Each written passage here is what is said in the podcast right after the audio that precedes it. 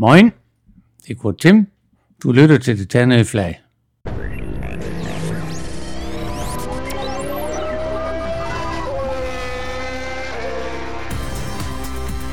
Velkommen til Det Terne Flag, DASUS podcast om Formel 1 og dansk og international motorsport. Det Terne Flag udgives i samarbejde med Dansk Metal. Velkommen til øh, den her specielle udgave af øh, Det Ternede Flag, DASUS øh, podcast om dansk motorsport. Normalt så er det i Idrættens Hus, at vi har vores lille studie sat op, men denne her gang til denne her udsendelse, der er vi taget på Bellerhøj Park, hvor det årlige Copenhagen Historic Grand Prix bliver kørt. Og der er jo en speciel årsag lidt til, at øh, vi lige sidder her, og det er nemlig forbi, at her i forbindelse med øh, Copenhagen Historic Grand Prix, der er du, Kurt, blevet øh, kåret eller udnævnt som det 16. medlem af DASUS Hall of Fame. Stort tillykke med det, Kurt. Jo, tusind tak. Tusind tak. Meget stolt.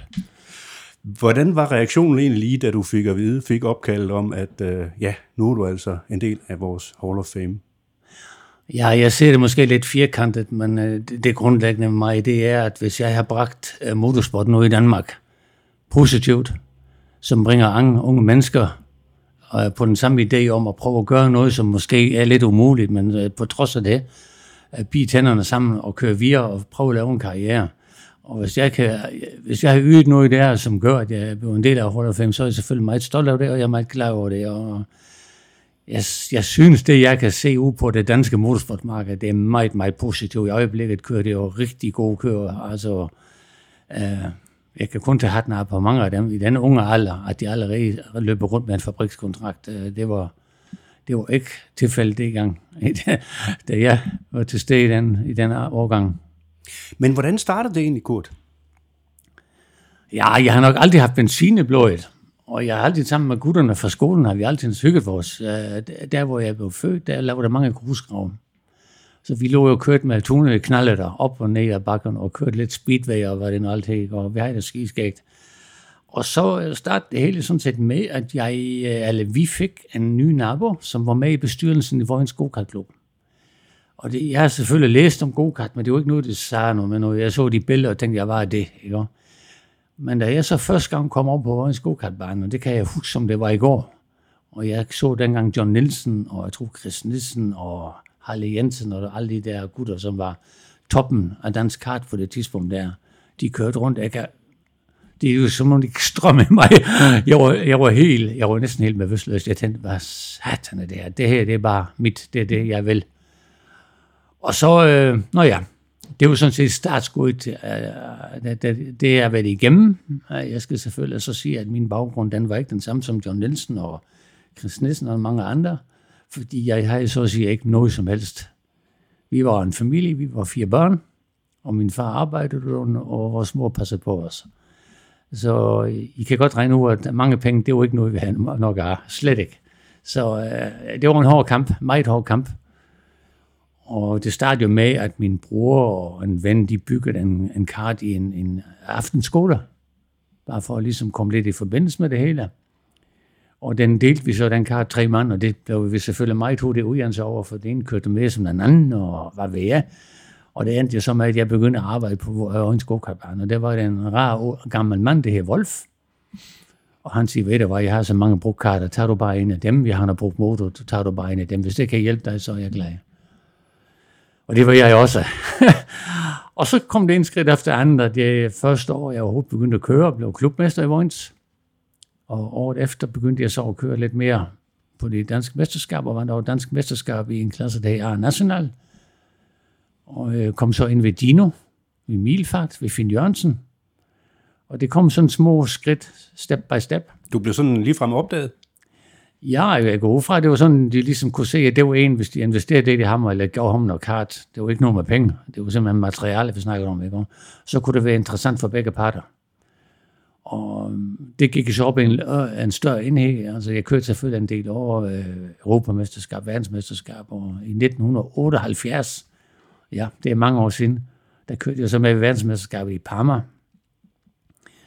Og der tror jeg, jeg leverede varen, og så for din og sådan noget. Derefter blev din jo et rigtig kendt mærke.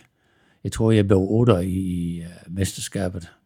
Ja, det var, det var ikke 78, det var faktisk 77, har jeg været. 77, det er sgu rigtigt nok, ja.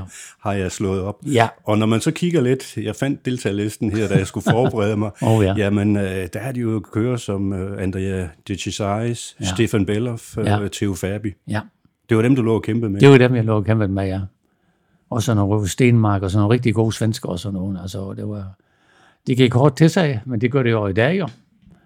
Men det var sådan lidt på, på et mere menneskeligt niveau, ikke? Og det er i dag efter... Øh, jeg synes, det er for meget penge og alt muligt marketing, men det er selvfølgelig en helt anden tema. Vi skal, jeg synes, vi skal, vi skal tænke, og vi skal snakke positivt om motorsport, for det er, det er desværre meget afhængigt af, af penge, forbindelser og alt sådan noget. Men efter den der sæson, hvor du altså blev, blev 8 i, øh, i VM, ja. Der valgte du så lige pludselig at, skifte spor til formelbiler. Ja, jeg, jeg, jeg kendte jo Jørgen Hose, han var jo også med på det tidspunkt, ham som byggede de der Hose-kar, som bor i Italien. Og øh, jeg tænkte så meget over, hvad, hvad skal du nu? Skal du køre go til at blive en gammel mand? Og det hele begynder at gå ondt, for du slet ikke mere. Og så siger jeg nej. Og så besluttede jeg så selv alt, hvad jeg havde. Jeg selv en gammel bil, jeg havde. Jeg, jeg, øh, alt mit go-kart grej solgte jeg. Alt, hvad jeg sådan set havde, var bare lidt værdi. Det blev så solgt, og så købte jeg en gammel Formel Ford. Og alt det skete altid sammen. Alle mine gutter helt tilbage fra skoletiden her, som alle sammen hjalp mig med at skrue. Men de betaler lidt benzin her, de betaler en færgebillet her, de hjalp mig lidt med her, og sådan noget. ikke? Og sådan slog vi os igennem. Og det, det gik også igen altså, med, nogle, med nogle gode resultater i Formel Ford, og så tog det indspringende andet, og så lærer man selvfølgelig en masse mennesker at kende, og de får lidt øjnene op for en, og siger, hold da kæft, hvis han får noget ordentligt materiale, så kan han også levere noget, så kan han også tage det på, med hjem. Og det er sådan set sådan, jeg har opbygget min karriere. Altså, ikke med at gå rundt og snakke ved Kaufmann, og det er dat, men simpelthen, øh, som jeg har sagt til min søn, til Nicky, når de andre leverer 100%, så skulle du være 110%. Færdig. Og en af dem, som øh, opdagede dig, kan vi vist roligt sige, øh, det var øh, Jacques Nellemann. Yes. Jacques Nellemann, som i dag er hovedmanden bag Copenhagen Historic ja. Ja. Grand Prix. Ja. Hvordan opdagede han dig? Det er svært at sige. Jeg kan forstå, vi har jo en, en, en, øh, en licensprøve på Ring Djursland. Og Ring Djursland, I kender jo alle sammen Ring Djursland, det er jo sådan en, hvor du skal have, for at sige det rent dansk, du skal have store nosser for at være rigtig hurtig. Ikke? Og der tror jeg, at jeg så ham der, og der har han åbenbart lagt mærke til mig, at jamen, min gamle Formel Ford sådan set kunne komme med helt up front. Og som også nok, at jeg havde en rigtig indstilling til det hele. At det var motorsport, motorsport, motorsport, og så kom alt det andet. Og, øh, og ja, og så mødte jeg så nogen i, øh, i Sønderjylland, som hjalp mig lidt med noget materiale, en, en lille vognmandsfirma. Og så hjælper det kom det ene med det andet, og øh, han lærte så også Jacques Nellemann at kende, og så fandt de en løsning, skal vi sige det sådan, hvordan det kunne gå videre, og det endte jo så med efter min Formel 4-sæson i, i 78, at jeg kom ud og køre i det der Jacques Nellemann-team med Peter Elgård så sammen i uh, skandinav, skandinavisk Formel Superfag. Og det var sådan set uh, mit første spring sådan ind i noget, hvor det var, hvad skal man sige, sådan lidt professionelt, hvor det var mekanikere med, og du skulle koncentrere dig mere om dit kørt, men uh, man hjalp selvfølgelig med, det er klart. Og det gik jo egentlig ganske godt der i, i den første øh, sæson, eller den eneste Formel ja. UV-sæson, for det, ja. Det blev jo kun til den ene, ene sæson i 79, men Yes, yes, ja, ja. Vi, vi vandt, som vi ville, og som uh, var, Jacques, var meget vigtigt for Jacques, det var, det var uh, det gang, hvor det skandinaviske Formel Supermesterskab, det var et fire mesterskab, var der altså officielt mesterskab, og det vandt vi meget suverænt. Og så kørte vi noget uvalgt løb i uh, Europamesterskabet, hvor John Nielsen var en af hovedaktørerne. Og jeg mener, jeg blev otte i mesterskabet, jeg har kørt kun 3-4 løb eller sådan noget.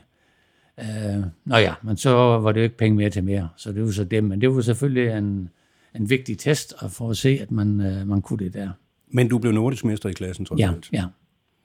Så året efter, så er vi fremme i 1980, og øh, ja, du og, og Jacques fortsætter samarbejde med, Ja. en, med en helt anden bil. Ja, han havde jo for tidligere, Jacques jeg jo kørt meget for engelsk team. Han havde jo god forbindelse til Chevron. Og han skaffede så en bil overfra, som vi så selv byggede lidt om på, for at få lidt, få den moderniseret lidt, så den så lidt ud efter de, de biler, som han kørte mod. Og øh, vi talte nu om Europamesterskabet, og det var selvfølgelig som privatteam, og med nogle danske sponsorer. Vi skylder vel også lige at sige, at den der bil, den var jo ikke lige frem helt ny. Nej, det var meget gammel. Der. Det var meget gammel, ikke? Men jeg tror, vi overraskede nogle mennesker i hele systemet der. Og jeg har jo nogle rigtig gode løb, og jeg har jo nogle podiumspladser, og så gør en pole position, og, og det skal man så hele tiden holde i, i tankerne, at uh, jeg kørte mod fabrikskører fra Mars, fra Martini, altså Alfa Romeo og sådan noget. Altså det var ikke sådan noget, uh, på papiret havde vi overhovedet ingen chancer. Men vi kunne trods det kom vi i Magnacour, og Le Chatter var på pole, og jeg tror Knudstad var også på træerne. Og det er selvfølgelig noget, det, de lå mærke til de rigtige mennesker. Og jeg øh, fik derigennem så nogen i Italien, nu var Motor Predazzani, han var en meget stor fan af mig. Og når vi fik vores motor skulle ned til renovationen, det blev overlavet meget billigt. Øh, fordi at han var så egentlig sådan mere var fokuseret på sporten, og ikke kun der på penge og penge og penge. Øh, så det var en god mand at have dernede. Ja, vi løb jo så langsomt tør med det hele, og vi kunne renovere motoren til sidst, og så blev resultaterne selvfølgelig derefter, men jeg, jeg tror, jeg blev bedst privat, kører i Europamesterskabet som otter eller sådan noget. Øh, men det er jo ikke det, man vil. Det er ganske klart, ja. Ja, så gik det så videre, og så kom jeg ind og kørte engelsk mesterskab for Mars. Øh, men igen, på meget, meget low, low, low budget, hvor jeg levede sammen med min dansk mekaniker Bent i en lastbil over i England, hist, hist og pist. Uh, altså, vi suttede på fingrene, skal vi sige det sådan. Og så midt på året, så blev det så ringet fra Alfa Romeo, og min gode ven René har så sagt til dem, I skal bruge, I skal tage ham der. Og så blev jeg så vassetrækker. Det kender vi fra cykelløb, fra Mauro Baldi, som senere kom i Formel 1. Og altså vandbær på dansk. Ja, vandbær, ja. Undskyld, ja. Og det var så første gang, jeg var så kom rigtig ind i et professionelt team, altså hvor man rigtig så, hvor du har tre-fire mekanikere om dig, du har din egen ingeniør, øh, men du er selvfølgelig stadigvæk meget politik. Det er øh, meget politik i spil, men det må man så acceptere. Jeg var selvfølgelig glad for, at jeg kunne gøre. Jeg tjente stadigvæk noget penge ved det, men jeg var, jeg var køre race på top level. Jamen, du var trods alt begyndt at tjene, tjene penge. Ja, jeg, altså, jeg, jeg, jeg, jeg kan sige det som det jeg, jeg fik præmiepengene, som jeg kørte ind, men de blev så betalt, brugt til at betale regninger med, som jeg så har i løbet af de ting, når jeg boede i Italien og andre steder. Øh, så det var sådan en 0-0 deal i sidste ende, ikke? Men jeg gjorde det, som jeg gerne ville, og fik en masse erfaring, ja. Men var teamet uh, Euro Racing, som det vel egentlig hed, var de tilfredse med dig? Ja, ja nu, nu kommer jo nogle af de ting, som jeg har været ud for flere gange, og derfor vil jeg heller ikke have, at den ikke skulle kureres, for at sige det rent ud. Jeg laver kontrakt med, med Euroracing på en knudstop med teamet. Jacques har lavet kontrakt med dem, at jeg skulle være første kører, fordi det var, der vidste man, at man bare gik i Formel 1. Og når du først er første kører i Europamesterskabet og sådan nogle ting, så får du de rigtige dæk. Det er en meget vigtig, en meget vigtig del af gamet. Og øh, nå ja, jeg var selvfølgelig lykkelig og tænkte så, endelig, endelig, nu har du chancen, nu skal du kraftedeme vise dem, hvad du kan. Og så hørte jeg ikke noget, og jeg hørte ikke noget, og så begyndte engelsk journalister at ringe til mig og sige, er du sikker på det? Så jeg, vi har lavet en kontrakt med dem i Sverige. Ja, men øh, problemet var, og det er så bagdelen ved at bo i et lille land, det var, at Malborg, de, har, de var hovedsponsor i det team. De har fundet ud af, at de har kun 5% af det danske cigaretmarked. Resten var Prins og Cecil, og hvad man røg hjemme i Danmark. Altså, jeg var uninteressant for dem. Men så har de fundet ind det her Oscar Leirauge. Han bor i Argentina, og der kunne du gøre, og, hvad du vil. Det var bare frit slag dernede. Så uh, her Tim, han røg lige pludselig ved sine stolene. Så um, that's the game. Så trods en kontrakt, så ja. stod du uden uh, sæde? Ja, ja. Ganske kort. Hvordan, uh, hvordan tog du det? Ja, det tog, du, du vil helst springe ned fra broen, ikke? det er jo klart. Du lever under på motorsporten, ikke? Og du har ikke noget som helst som baggrund overhovedet, vel? Altså, det er jo det, du vil. Og, og så får du sådan en stor slag med hammeren, men det er jo kun en af de mange slag, jeg har fået i min karriere. Og så kørte vi så lidt, året efter, sådan lidt halvt hist og pist, ikke? hvor vi sådan kunne finde sponsorpenge til at køre lidt knudstop. Jeg tror, der blev vi også tre år, hvor vi har Alaska som sponsor, en dansk firma. Så det var svært, og pludselig at hænge rundt i løb som fabrikskører, så året efter, så kørte der sådan 5-6 uvalgte løb. Vi var i Monaco, jeg husker, jeg tror, jeg stod i, i anden startrækker, men kørte kun til efter det første sving, så lå jeg på hovedet. Men uh, det er sådan noget, man måske kan grine af efter, men det var fandme ikke sjovt. Det var der sat mig Overvejede du ikke på et eller andet tidspunkt at sige, ah, nej, nu kan det altså være lige meget med det her motorsport? Jo, det har jeg gjort mange gange. Men det kom altid sådan nogle lyspunkter. Det kom altid sådan noget, hvor du sådan, det hele var sort. Så du tænker, hvad fanden laver du her? Hvorfor tager du ikke hjem til Danmark? Bliver mekaniker, sko på nogle biler derhjemme, og hygge dig og træffer gutterne og drikker noget øl, øl mange, en gang imellem i går. Men du var så fokuseret på det her. Det er næsten som at være under drukken, altså du øh, at være på stoffer, du er helt, øh, helt elektrisk. Ikke? Så den 83 sæson, den kom jeg også igennem, eller 82 sæson kom jeg også igennem, sådan på mor og få. Men sjov var det ikke. Og så 83, så skete det så det samme igen, og de ringede fra Alfa Romeo og sige, vi har en kørt her, Manuel Piro. Mange kender ham i Danmark. Han har kørt meget Le Mans med Audi og sådan noget. Og jeg skulle så være vassetrækker for ham. Og så var du så pludselig i gamet fra et ene sekund til et andet, var du inde i hele systemet igen. Og det gik nogenlunde. Det var og ikke du havde ikke gjort noget? Altså, nej, de, konstant de, ringet til dem? Nej, nej, nej, nej, slet ikke. Slet ikke. Og. Det har jeg sgu penge til. jeg skulle penge til det der. Så jeg gik og prøvede at lave et eller andet arbejde histopist, og og så har lidt til dagen og vejen. Ja. Og så kom det der, som sagt, i 83.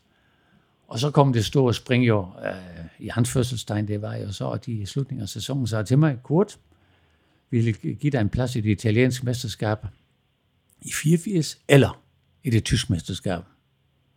Og så røg min hånd jo i luften med det samme og sagde, jamen så skal det være tysk. Fordi dem kan jeg snakke med, og jeg ved præcis, hvad jeg gør, og dit og datten.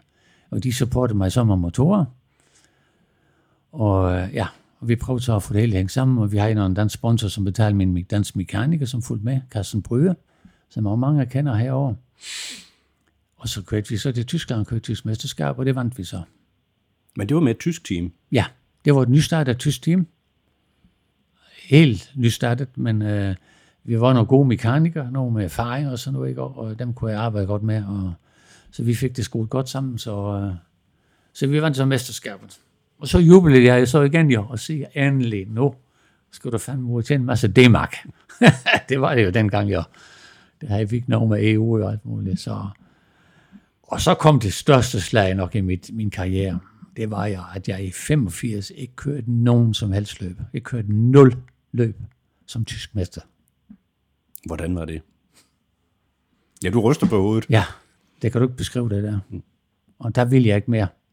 Og der er jeg, som, som du selv siger, der har jeg fået nok af sagt, det her, det kan, det kan være mere uretfærdigt. Og så øh, opholdt jeg mig en del i, i Danmark derovre. Fordi, at, øh, hvad fanden skulle jeg lave i Tyskland, hvis det så for så ikke nogen, der giver have mig? Udover, de ville have noget penge ved mig. Og sige, jeg har ikke en krone, men jeg vil gerne køre for jer. Og så, øh, så skete det følgende, det er mange af det kender, SN Motorshow. Det er sådan et sted, hvor man træffes i slutningen af sæsonen hver år. Og øh, der var så nogen det, fra Austin Rover, fandtes det gang i Tyskland. De har kørt med sådan en Rover Vitesse i det tyske mesterskab med øh, to biler. Et par sæsoner, det var ikke rigtig blevet til det helt store. Og så siger de, okay, vi giver det en chance mere, vi kører med en bil. Vil du køre den? Og turenvangen var ikke, eller standardvognen var ikke det, jeg ville. Det var det super stort Formel 1 på salen, ikke? Men jeg har jo ikke noget tab. Så jeg tog jo så derned, og fik for første gang i mit liv en firmavogn fra Austin Rover i Tyskland. Hvad var det for en? Det var sådan en metro, eller hvad det her, det gange MG. Nå ja, men det var jo noget helt nyt for mig, det der. Og så, ja, så startede vi op med et team fra Aachen, og i Tyskland over ved den belgiske grænse. Og nå ja, det skal man selvfølgelig lære det hele, og kan man, det gik meget hurtigt. Og, nå ja, så vandt vi mesterskabet. Hvordan var den omskiftning fra, fra formelbil, altså det mest rendyrket til ja. Ja, en, en modificeret øh, standardvogn? Fordi dengang i 86, øh, da DCM, jamen det var jo ja, det, vi kaldte gruppe A-biler, ikke de der monsterbiler, som det senere blev til. Ja. Ja. Det er selvfølgelig alt sammen en, øh, en, en, en, en lille smule slow motion. Det er noget med fysik at gøre. Bilerne er svære. Du har ikke alt det super bremser, som det har i dag. Det fandtes ikke dengang, så du skulle bruge meget fysisk power for at være hurtig. Uh, men det lærer du meget hurtigt. Du lærer meget hurtigt, hvordan et køretøj skal bevæges for at være hurtigt. Så um, vi var selvfølgelig vældig glade, da vi efter 86 kunne sige, at jubi, nu har vi, nu har vi gjort det igen. Og 87 blev igen et lortet år, fordi det kom ikke noget. Jeg fik et tilbud fra Alfa Romeo, 75 oktober, som det samme team startede op med, med support fra Italien her. Men dem, der så ligesom kan huske lidt tilbage, de kørte også et verdensmesterskab i gang med 75 Torbånd. Og det var jo for at sige det mildt en katastrofe. Over de 12 løb, deltager i UGG i 10 løb med tekniske problemer. Bilen var simpelthen ikke god nok. Det var slet ikke. Det kunne jeg hverken det ene eller andet. Det var, det var bare noget med, at vi skulle køre med, men det var slet ikke forberedt ordentligt. Slet ikke. Så det var selvfølgelig en, en disaster igen. Ikke? Hvordan påvirkede det dig? Ja, du bliver hård i huden, skal vi sige det sådan. Ikke? Du har været så mange ting igennem. Fra ikke have noget for stille og roligt, step by step med hjælp fra venner og sådan noget, og komme op gennem klasserne og større og større og større, og har fået så mange dasker hos snuden. Og øh, ja, du bliver ved. Du har, som, øh, som jeg sagde før, du har, øh, du har det hele er sort for dig, og så kommer det lige pludselig noget, hvor du tænker, hold da kæft, du kan sådan set det her. Du er sådan set god til det, ikke? Så vinder du lige et par løb, pist og pist, i går. Måske ikke det, du vil køre, men du kørte selvfølgelig med alt, hvad jeg kunne fik tilbudt. Det tog jeg med og kørte med i, hvor jeg vidste, at jeg havde en chance. Og det gik også godt. Og sådan startede året 87 også for mig. Så øh, sådan slog jeg igennem med langstrækken på karløbet ned på Nordschleife og alt muligt, sådan hist og pist, og sådan, hvor det sådan kom på bord. Men det var selvfølgelig igen mig utilfreds, for det var det, du ville, du ville køre noget professionelt noget. Og det fortsatte jo sådan ind til midten af 88, eller ikke i midten, til starten af 88, og så skete det så igen noget, som lige pludselig vendte det hele på hovedet. Og øh, det var, jeg var sammen med nogle venner på Hockenheim, der, der var det til meget populær. Der var jo så mange biler med, at de skulle mange biler skulle blive hjemme. De fik ikke lov til at starte, der var for mange biler på banen. Det var det gang, hvor BMW M3'erne og Mercedes 190'erne og alt det der, det, det blev jo kørt og kørt, og det var masser af folk, og de var helt vilde med det. Og øh, så var jeg på Hockenheim, og der var det et dansk, eller et tysk BMW-team, MK Motorsport. Krankenberg, det er sådan en BMW tuner. Han er desværre afgået ved døden ved en ulykke senere, men det er noget, en anden story. Og øh, han har en belgisk kører med, som ikke kvalificerede bilen til Hockenheim. Og så sagde min venner til ham, her Krankenberg, sagde, ved du hvad, hvad, hvad, vil du med ham? Tag ham der derovre, det står i hjørnet, ham danskeren der. Og så weekend efter, hvor det løb på Nürburgring. Og så ringede han til mig om onsdagen. kort, bilen er klar. Hvis du vil, så går du for lov til at køre. Og jeg har aldrig sat i en BMW før. Og dengang var det jo nok Uno leve 12. Det var nok 15-16 fabrikskører. Altså biler, folk der var ansat og kører ved BMW i deres standardvogn. Det var samme var det ved Mercedes og andre, og fra andre mærker. Og jeg kom så derhen og hoppede så i bilen fredag for første gang i en BMW M3'er. Og så i tidtegningen, så stod jeg i første startrække. så kiggede de lidt, ja. Og så det, ja, øh, det første løb, det vandt jeg. Og den blev jeg tre, jeg øh, blev altså total uh, vinder over weekenden. Og det var selvfølgelig, som man siger, Phoenix aus det Asse i Tyskland, altså hvor du kommer fra ingenting til, at du lige pludselig slår hele regimentet. Og det var jo med Revallier, med Heger, alle dem, du kender i dag, som kørte fabrikskører, Kakotto, alle mulige de fik rovfuld, ikke? Det var ikke sådan noget, jeg sådan gik og hoppede og springede rundt for. Det var bare selvfølgelig en positiv oplevelse igen. Ja. Og vi kørte så lidt uvar løb, og det gik jo godt. Jeg var sådan set mest en hurtig BMW, når vi var til noget løb. Men Øh, som, som alle ved, motorsport er mig, der af penge, og jeg har sådan en aftale med Krankebæk. Han sagde, at vi kan have kun penge til to løb. Og han siger, hvad vil du gerne køre? Jeg siger, jamen så skal det være Nordschleife. Nürburgring Nordschleife, en stor vand fordi der skal du blive tænderne godt sammen. Og så skal det være Nordisring, Nürnberg, hvor du skal køre op og ned murene. De to baner var noget, jeg godt kunne lide. Og jeg tøffer, så jeg var så kørt så tilbage til Danmark og lånte så en bil ved min svigermor dengang. Og tøffer så ned på Nürburgring. Jeg har ikke selv bil, det har jeg sgu ikke råd til.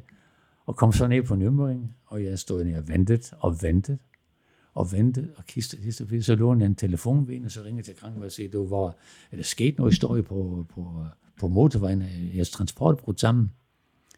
Nej, vi kommer ikke. Vi har ikke, uh, vi har ikke fået bil, motoren renoveret. Og så er det jo som, igen som om ham i hovedet, ikke? og jeg går det ned, og det var jo ikke sådan under, for penge har du ingen, ingen penge har du nok af.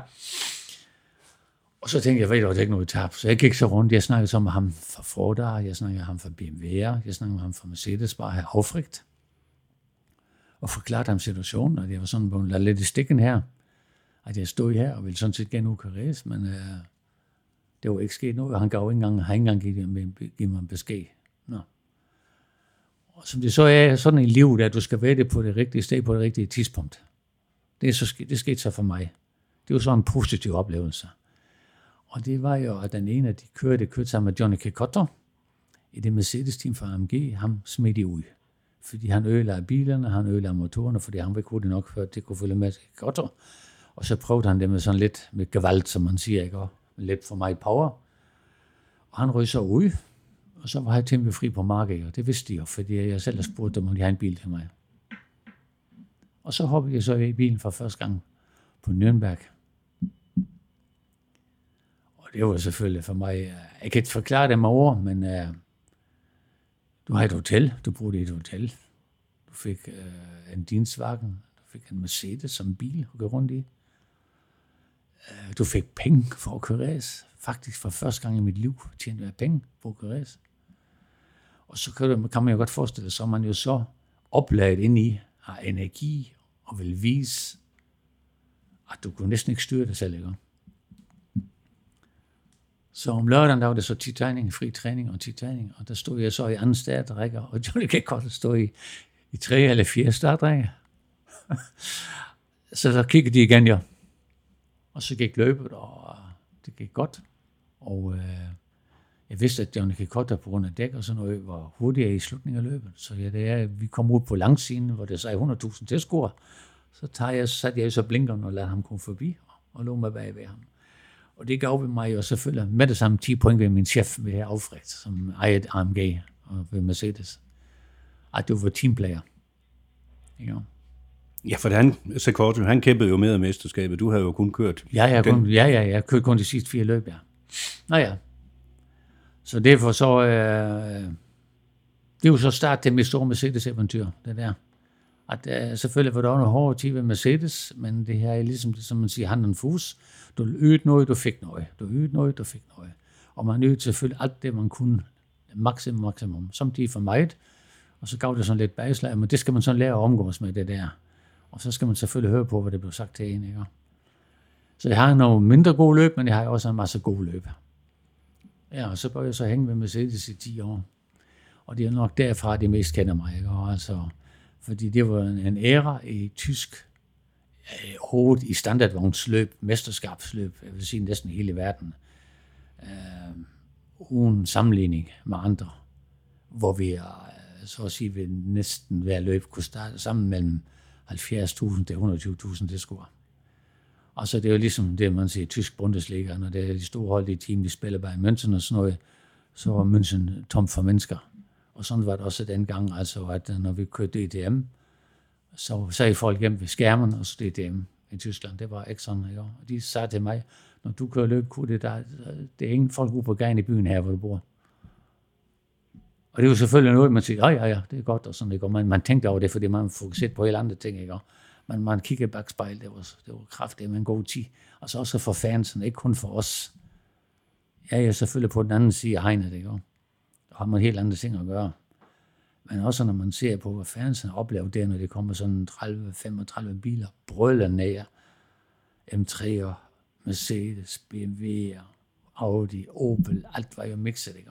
Og det passede sammen, ikke? Det var familiært, det var, de biler, vi kørte i, det var nogle biler, der var produceret og blev homologeret, som man ude på gaden sådan set kunne gå ind og købe ind i, i, øh, ved forhandleren, hvis han ville, og han havde penge til det.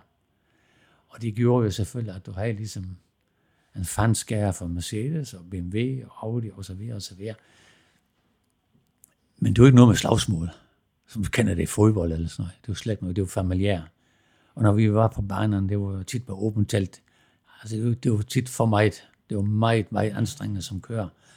Og ved øh, standardvognstjerne dengang, det må jeg sige. Altså, jeg kan sige et eksempel. Vi var nede på Hockenheim. Dem, der kender Hockenheim, ved, der har et stort uh, farlager, altså uh, bokseområdet, der er meget stor. Ryttergården, ja. Ryttergården, sådan var det, ja.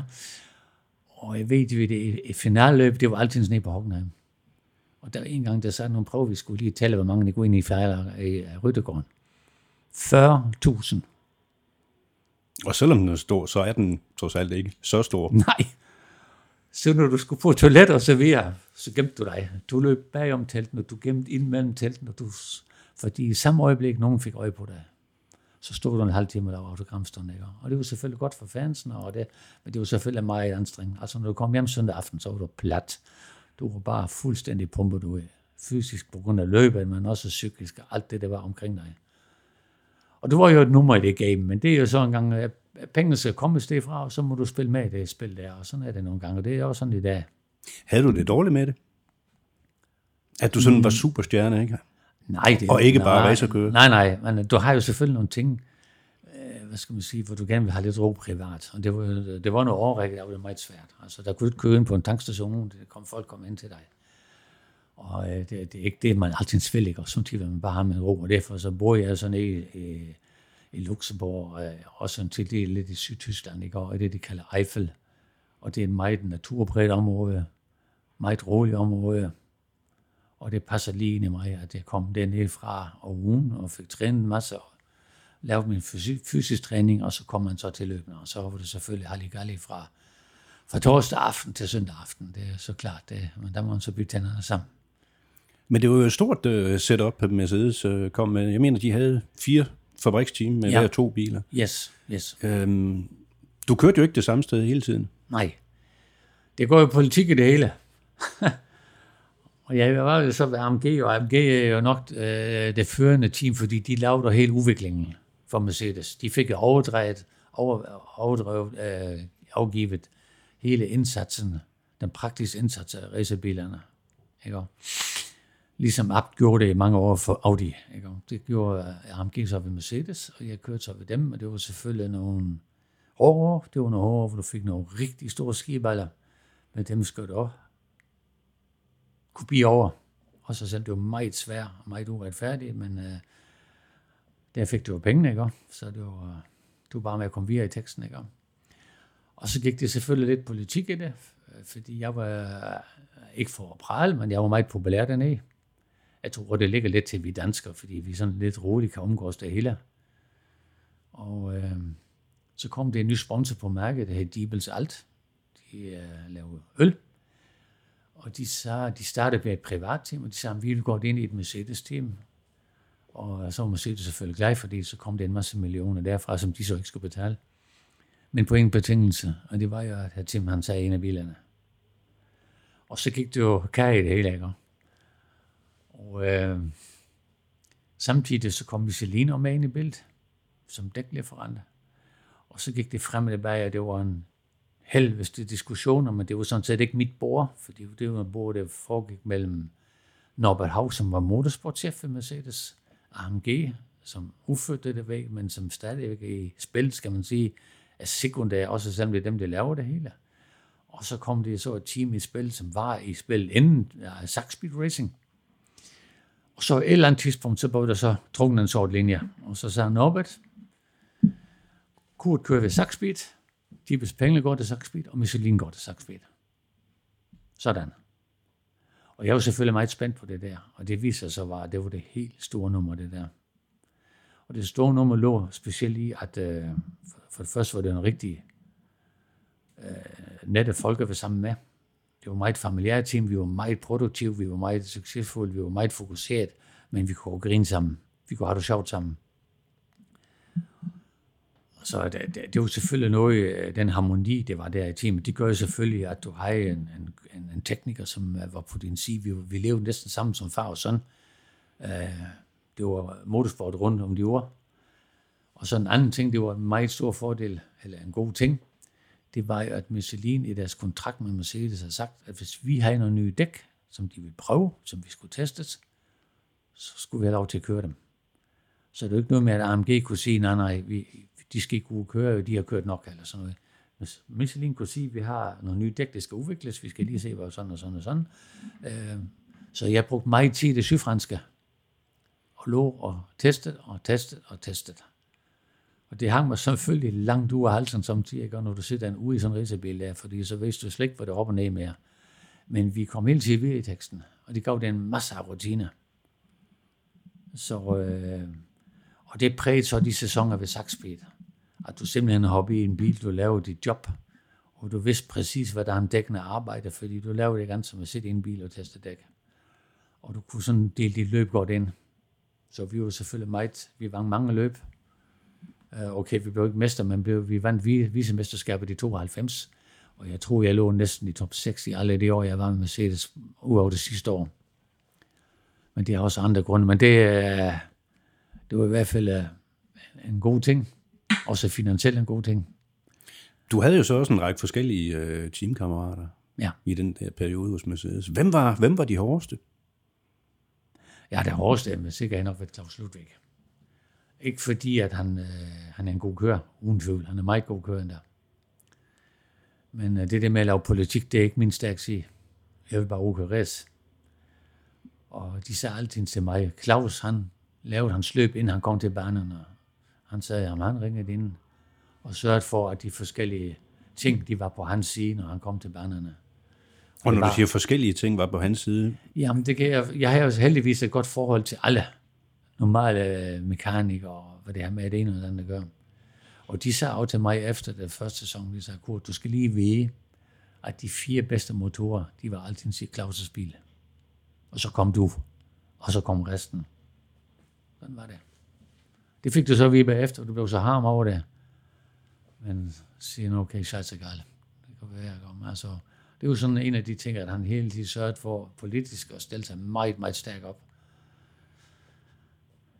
Var det fordi, han var tysker? Ja, jeg tror det, ja. Jeg tror, han, han, han, han kunne sælge det på den måde, ikke?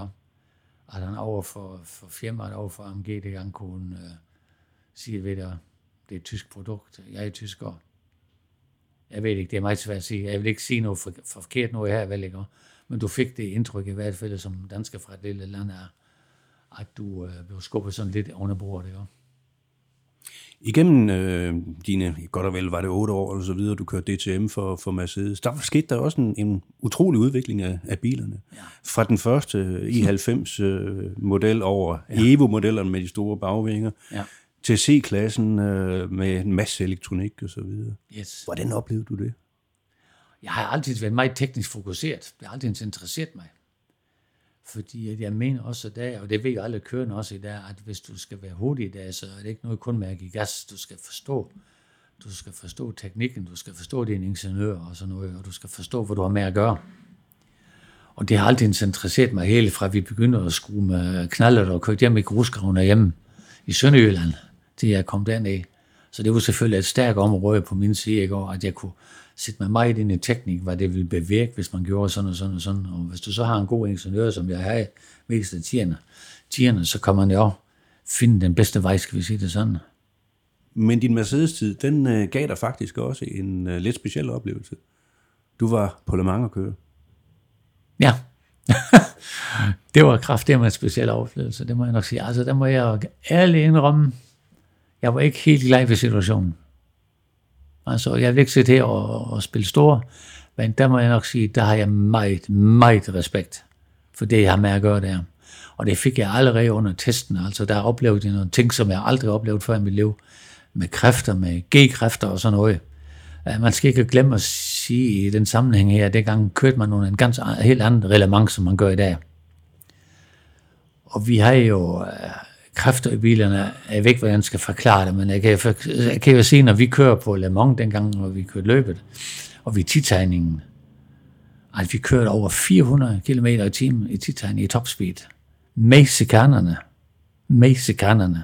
Så kan I forestille mig, hvad det er. Det trykker bag i. En 5 liter dobbelt turbo med power under andre, hvor det bare kører via og via og via og via og der, der ved du, altså op til 300, det er ingen problem, 330 er ingen problem, men så kommer du pludselig ind i et grå område, hvor du overhovedet ikke har noget med noget som helst at gøre mere. Hvor du bare så skal sørge for at holde vognen på vejen, og så ved, hvor du, hvornår du skal bremse. Og øh, det var sådan nogle ting, jeg tænkte, hold da kæft, man, hvis det sker noget her, går det, så, så kan du ikke løbe mere, så er det slut. Uh, men det er jo selvfølgelig en kæmpe oplevelse, det er selvfølgelig uforglemmeligt det der. Var du for dårligt øh, forberedt på det? Ja, jeg, jeg var en ting, var jeg for dårligt forberedt, men vi kørte jo en langtidstest ned på, øh, på Ricard, men der har vi meget dårligt vejr, så vi fik slet rigtig kørt det, vi ville. Og jeg har så en test inden, en kort test ned på øh, Jerez i Spanien, hvor jeg for første gang mærkede, hvad det vil sige at har gøre noget med, rigtige med G-kræfter. hvor jeg for første gang, hvor jeg rigtig bremte sent, at min hjelm, min pilothjelm, den faldt ned foran mine øjnene note, som du slet ikke tænker på, når du kører standardvognen. At lige pludselig var det mørk ind i bilen, fordi den hjelm, den hang helt ned på hagen. Så du skulle trykke din hjelm tilbage, bare for ligesom at give et eksempel på, hvor du, hvor du har med at gøre der. Og så øh, den anden ting var jo, at øh, jeg fik om vige fra øh, manden fra øh, AMG. Jeg var det, og det tidspunkt var jeg under AMG-kontrakt. Det var i 91. At jeg skulle ikke gøre det, jeg skulle ikke gøre det, jeg måtte ikke gøre det, jeg måtte ikke gøre ditten, og jeg gør datten. Og derfor så herr Sauber, han kunne ikke rigtig forstå, hvorfor jeg manglede to-tre sekunder på de andre. Indtil han bagefter fik det at vide, hvor, hvordan det var helt opgjort. Så var han selvfølgelig meget sur. Uh, men jeg har i min kontrakt, og den holdt jeg mig så til, fordi jeg vil stadigvæk tjene penge efter at lade mange ved dem. Og det mistede jeg selvfølgelig en masse tid på. Jeg havde samme topspeed som dem, og jeg bremste de samme steder, som de gjorde der, men jeg havde selvfølgelig nogle kurve. Jeg mistede en hel del, fordi jeg ikke kottet vejen, og sådan noget, som jeg havde fået forbud mod at gøre. Fordi deres kører, Jim, han skulle ikke ind og kotte nogen køb med sådan en bil der. Og det, de gjorde så nok, at det, det var en skam. Vi lå to i løbet. Et, to, tre. Vi havde tre biler dernede med Mercedes. Og de kørte sådan set efter planen. Vi kørte ikke engang med fuld gas, men så fik vi en masse tekniske problemer. Den ene efter den anden. Den jo som været sådan set, at alle tre biler, de har røvet gamet. Så har det måske set anderledes ud for mig, hvis vi har kommet i, i mål som toer, som vi lå det i gang. Men det blev kun til den ene start på, på Le Mans og ja, i gruppe C sportsvogne. Ja, altså det, det, det hele opstod jo med, at en af dem øh, bestyrelseformand for Mercedes, jeg har et godt forhold til dem alle sammen, øh, de siger, du er meget trøj, altså det, hvad fanden er det på dansk? Du, Loyal. Du er meget lojal over for mærket Mercedes. Du har aldrig sagt noget negativt om Mercedes, du har aldrig sket maksimum. Og så var de, over, de overvejet, eller de så besluttet at indsætte en tre bil i 91. Og så kom de så til mig helt op fra toppen af Mercedes og siger, vi vil godt have, og sige tak til dig, Kurt, og du får en plads i det indløb. Vi snakkede kun om Le Mans. Det var ikke planlagt noget som helst med nogle mesterskaber og næste år eller noget som helst. Vi snakkede kun om Le Mans 91. Og det var grunden til, at jeg sad i bilen i 91. Men Mercedes-eventyret, øh, det stoppede jo lige pludselig ret. Ja. Efter ja, 96-sæsonen. Øh, det var en sæson, hvor der var tre mærker i DTM. Ja. Men med næsten med 14 dages mellemrum, så hoppede de jo fra ja. en efter en. Ja. Det er det sædvanlige spil hele tiden. Jeg synes, det er et europæisk problem. Det skal altid være hurtigere og mere og mere og hurtigere og lettere og hvad ved jeg, og det blev altid styre og dyre og dyre. Og jeg kan ikke huske, om det var Alfa Romeo eller Opel, det smed tørklædet som den første, og sige, vi har ikke penge til det her. Det blev så dyrt til sidst. Det var så high-tech. Det var mere high-tech i vores biler, som i Formel 1. Og det var også andre penge, der blev brugt på det der. Det var selvfølgelig stadigvæk sjovt ved på en rigtig side hegn og prøve det og opleve det. Øh, men det var mange signaler allerede før, at det skete, som det ingen hørte på. Ja, ja, det er DTM, det kører vi. Ja, ja, vi er klar, det er DTM. Det sker ikke noget med det, men det skete det. Og den som er et stort knas, at det var kun Mercedes tilbage til sidst som overvejede at fortsætte, og derfor så, øh, så stoppede det hele. Det var en skam. Men nu sagde du, at det var meget high-tech til, til sidst. Øh. Ja. Altså, kan du komme med et par eksempler? Jamen, jeg ved ikke, hvor jeg, næsten, hvor jeg skal starte hen og slutte hen, men vi har, øh, vi har tekniske hjælpemidler til alt. Vi har jalousier for at ændre luftstrømmen om, omkring bilerne. Vi har ABS, vi har, øh, som vi også har, ESP for vådt, for, for, for, for, for tørt. Vi har justerbare støddæmper, mens vi kørte, må man forestille sig. Vi kunne justere vores støddæmper, når vi lå og kørte bil. Vi kørte løb. Og øh, vi har en vægt i bilen monteret, så vi har vægt på bagaksen, og vi skulle bruge greb på bagenden, og vi kunne køre sådan vægt 70 kilo, kunne vi så køre midt under vognen, når vi kørte øh, i, i hurtige sving, hvor det skulle have en god balance. Og alt det kunne du programmere. Og du sagde timevis med dine ingeniører og programmerede dine jalousier, din ditten, din datten, alt. Og det havde tog du fuldstændig overhånd det der. Og det blev så meget overhånd til sidst, at du næsten ikke kunne koncentrere dig på at køre løbet. Du sad og kiggede på den dashboard, hvor du har i den, og den var kæmpe stor. Det var som at se det i en, i en jumbojet. Og så til sidst, så sagde du simpelthen, ved du hvad, den bliver der, den knap, den bliver der, den bliver der, og du kigger ikke på den mere, du gør ikke noget ved det. Du bruger de to-tre knapper der og færdig, og så kører du dit løb. Men da Mercedes så stoppede der i, i 96, ja, så var du jo på gaden igen. Ja. Eller havde du en kontrakt, øh, som Ja, ja. var noget værd, eller hvordan? Ja, altså Mercedes tilbød mig en kontrakt som ambassadør, altså blive ved Mercedes og, og sådan at køre rundt og lave kundeplejning og sådan nogle ting, ikke? Og, og lave lidt interview her og interview der og snakke og gøre ved og dit og datten. Og det der med at gå rundt med kravatter, som man siger, med slips og det hele, og fint tøj og sådan det er slet ikke mig, overhovedet ikke mig. Og det tilbud fik jeg helt op fra toppen af Mercedes også.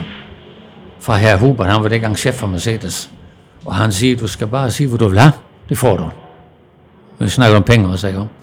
Og så sagde jeg til ham, øhm, tut mig leid, men uh, jeg ved, det er dumt nu, når man kigger i bagspejlet, men dengang ville jeg stadigvæk UKRS. Så jeg siger, det kan jeg ikke. Jeg sagde, men uh, der var det så på tale, og de skulle starte med nogle 2 liter standardvogn. Ligesom det TCA, vi har i dag, det var der i gang med i dengang der, men det blev så i sidste øjeblik, blev det så cancel. Og det endte så med, at jeg sådan set sagde farvel til Mercedes på det grundlag, at jeg ville simpelthen UKRS. Så det var nærmest dig, der Ja. afbrød. Det var mig, der afgjorde det der. Du er ikke Mercedes. Det tempo mig der. Jeg er så senere hen nu, også i dag, er jeg aktuelt botschafter for Mercedes, som man siger i Tyskland. Det vil sige, hvis Mercedes laver et eller andet klassik løb eller et eller andet, for de har nogle specielle biler og sådan noget, ikke? og de mener, det er en god idé, at jeg skal køre rundt med nogle kunder og sådan noget, så gør jeg det. Men det er skruet helt ned på næsten på nul i øjeblikket, fordi det blev sparet over det hele. Ikke?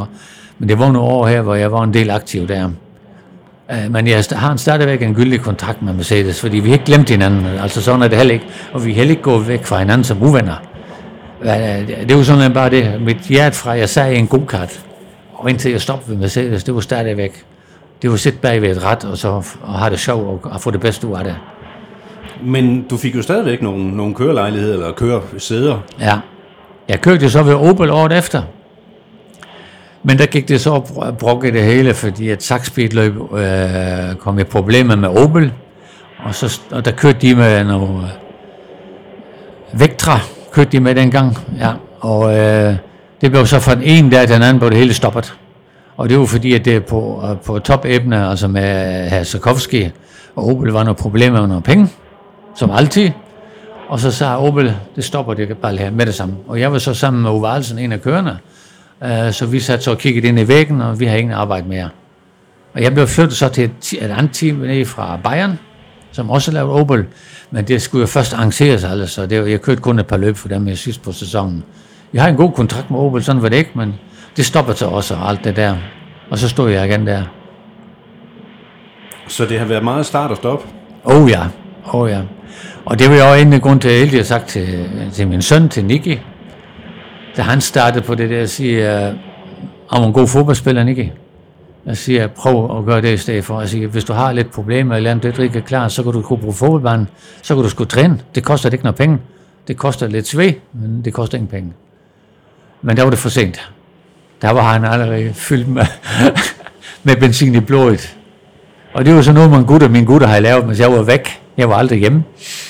At de har købt en kart til ham, og de hjalp ham, og de kørte løb med ham og sådan noget. Men det vidste jeg slet ikke. Det var sådan en overraskelse, jeg lige pludselig fik ind på sidebenet, øh, da jeg kom hjem en gang imellem i Danmark. At øh, jeg lige pludselig fandt ud af, at Juni, han lå sådan set at køre go-kart. Jeg vidste ikke, at ske om det. Jeg er selvfølgelig glad for nu, at det er gået godt for Nicky, men det kunne lige så godt have gået skidt. Ikke? Men du kørte jo stadigvæk. Nogle gange virker det lidt sådan på må og få, øh, men Ja. kom du så blandt andet til at køre i øh, DTC-serien Ja, herhjemme ja. på hjemmebane? Yes. Ja, det var en oplevelse. Det var meget, meget højt level. Jeg må, jeg må så tage hatten af for Danmark, øh, for de lavede dengang. Det var absolut top level, for jeg så jo, hvad der skete i andre lande med de, de serier der, og der var Danmark med afstand det mest professionelle, og det nok det hårdeste mesterskab at køre i. Uh, så det var selvfølgelig en kæmpe oplevelse, også specielt, må jeg sige, året ved Toyota var jeg her, der, hvor det gik rigtig godt, men hvor jeg også samtidig kørte noget for Rockstar hed det i Tyskland, parallelt med, så jeg fik ikke kørt alle løb hjemme i Danmark, men vi blev der visemester, og det var en rigtig gejl oplevelse, ved godt, og det, der fortryder jeg måske nok lidt, at jeg, jeg tog lidt stikker lidt hurtigt ved, ved Toyota. Men det har andre grunde. Det er ikke noget med Toyota at gøre. Men du kørte jo også meget der. Nu siger du netop, at Favakstar kørte ikke alle løbende. Øh, Jeg kan selv huske fra, fra den periode der, Nå, om, om lørdagen, Nå, er Kurt her ikke? Nej, han kører på Nürburgring. Ja, Og så var der noget med, når du så var færdig med at deltage i det der fire timers langdistanceløb på Nürburgring, så satte du dig i din uh, Yes. personbil, Ja. og så kørte du til Padborg Park, eller Jyllandsringen, Ja. eller Ja. Ring Djursland, ja. og kørte løb Og kørt løb, ja. næste dag, hvor du startede for bagerste række. Bagerste række, ja. Var det ikke lidt tåbeligt? Jo, selvfølgelig, hvis du ser sådan på det, men det, det er racing, ja. Altså, det er det, det, det er nok det, det tænder ved mig, ikke? Og der så samtidig har en rigtig god løb, for trods af, at man stadig bagerst, ikke? Så er det sådan ligesom noget at komme hjem til, skal vi sige det sådan. Så, øh, men det har selvfølgelig været bedre, hvis man kigger i bagspejlet, og man så siger, med, var, hvorfor fokuserer du ikke på det der? Du kunne se, det gik godt, så blev vi der, og så skippede det andet, ikke? Men øh, du prøver ligesom at han få i døren over det hele, ikke? Og, vi har det svært hjemme i Danmark, vi har mange gode kører, som sagt. Men det er selvfølgelig svært at komme ud her hjemmefra, og så ud på en stor verden, ikke? Og derfor så prøver man, når man har været så mange år dernede, ikke at give slip på det dernede, fordi man ser stadigvæk sine største chancer dernede, fordi udvalget er større. Men du fortsatte jo i DSC. Det var så noget Renault Megane, Ja. og senere Poulsen Motorsport med Ja. en, øh, en BMW. Ja, Så kom der den Super Turisme Turbo-klassen. Den var du enten også med i, Ja. i en sæson. ja. Ja, man har jo mange venner, og de ringer så til en og siger, det er noget for dig, kom. Kan jo Christian i mange år. Så det var også det med BMW og Renault, det var også noget med forskellige forbindelser, som gjorde, at de, øh, de ville gøre det, hvis jeg sagde bag rettet. Og så kunne jeg ikke sige nej. Og så det der turismus der, ja, det er jo også noget af det, som Tom Petersen i for Piper Park sat på benene, som stadigvæk kører. Som jeg selv personligt synes passer godt til de danske baner, fordi de danske baner er jo ikke de største, vi har her i Europa. Og derfor så synes jeg, at den kategori af biler der, den passer godt til. Øh, men det er selvfølgelig svært. Man, alle har jo en mening, og det er jo helt i orden. Det skal de holde lov til at have. Men det har jo virket lidt sådan, som om, at du aldrig stoppet med at køre race. Ja, det er ret. Jeg, jeg hænger stadigvæk fast. Jeg er 67 år nu. Og jeg kører stadigvæk lidt youngtime, men nu er jeg kommet herover, fordi jeg kender nogle hollænder, som har en fin Mercedes, de er bygget op. Sådan en kopi af en gammel DTM-bil, og vi har det sjovt sammen, vi har det godt sammen. Vi hygger os, og, han har været efter mig mange gange, og så sagde jeg, okay, så gør vi det. Og så nu deler vi bilen her. Hans søn kører den ene løb, og jeg kører den anden løb. Og så ser jeg lidt af Sjælland, det er ikke, så det, det er så mange, mange år siden, jeg var der sidst. Og, øh, nå ja, og så ved jeg nu, at næste, Nürburgring, øh, næste weekend skal jeg køre på Nürburgring med en Volvo Turbo 240 for et tysk team, som vi har et samarbejde med i Youngtimer Race. Og det regner med, det har vi haft to år nu, og det regner med, at det fortsætter lidt med. Men for mig er det mere sådan også for bare at komme ud, at komme ud hjemmefra. Så normalt er den alle her, skal man jo nok sige, ved du hvad, det er løbet, der kører, altså, ikke? Nye tiner, se hvad din søn han laver, og sådan nogle ting, ikke? Uh, men hvis det bliver sig sådan nogle ting, du ved godt, og det, har, det passer for nogle henten, så, uh, så gør jeg det, hvis jeg er 10. Det hedder så egentlig, at for at blive optaget i Motorsportens Hall of Fame, så skal man have indstillet sin karriere. Men du er jo så et af de der eksempler, eksempler på undtagelsen. Ja. Hvor længe bliver du egentlig ved, Kurt? Jeg må ærligt indrømme, jeg satte og tæ- tænkte på det uh, sidste år, og har ligesom besluttet, at jeg sådan set vil køre det år, og så måske næste år. Og så skal man, det kan jo være, at det sker en andre ting, hvor man er jo ikke ny med, og man har lidt skavanker, hist og pist, ikke? Og, og man skal nok lige tænke lidt over det hele, ikke? om det nu også er det rigtige, man gør det, ikke? Men man altså, hvis det sådan passer lidt sammen, og nu har nogle rigtig gode venner, som, som hjælper dig, og jeg kan hjælpe dem, og vi har det sjovt sammen, og jeg er tid til det. Nu hvor jeg er blevet pensionist, så øh, jeg var for ikke, ikke? Men øh, det er ikke så noget med, hvor jeg tidligere næsten kørte før løb om året, ikke? hvor jeg skulle tjene penge. Uh, nu snakker vi om 5-6 løb om året, ikke? så det er selvfølgelig en helt anden skuffe, vi snakker om nu. Jo.